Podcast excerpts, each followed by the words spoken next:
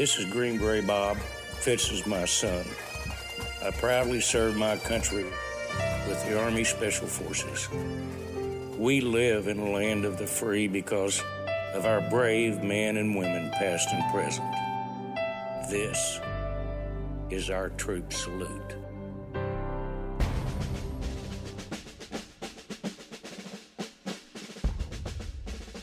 Monday's Freedom is brought to you by the proud men and women who serve and who have served our nation. And our Navy truly is a global force. Protecting freedom and the American way of life sends the Navy to every corner of the planet.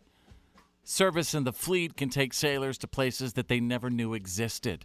And today's troop probably never dreamt that she would be spending time at her current duty station while growing up in Kingston, Washington.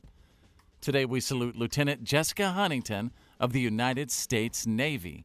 And Lieutenant Huntington is a civil engineer for the Navy. She oversees all the camp requirements and all base projects at her duty station. And that duty station is Camp Lemonnier in Djibouti. That's right, Djibouti. Not his booty, not your booty, but Djibouti. and Djibouti is a place that most of us couldn't find on the globe. It's a place that most have probably never even heard of. It's on the Horn of Africa, nestled in between Ethiopia and the entrance to the Red Sea. Whoa. But it's beautiful. That's over mm-hmm. there. Yeah. And Camp Lemonnier provides support of combat readiness and provides for the security of our ships in this incredibly active part of the globe. And Lieutenant Huntington has a difficult and busy job keeping a base operating in such an arid and, and, and austere environment.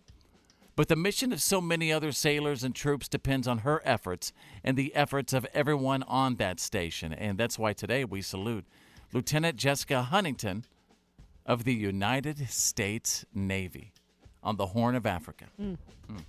And we live in the land of the free because of the brave.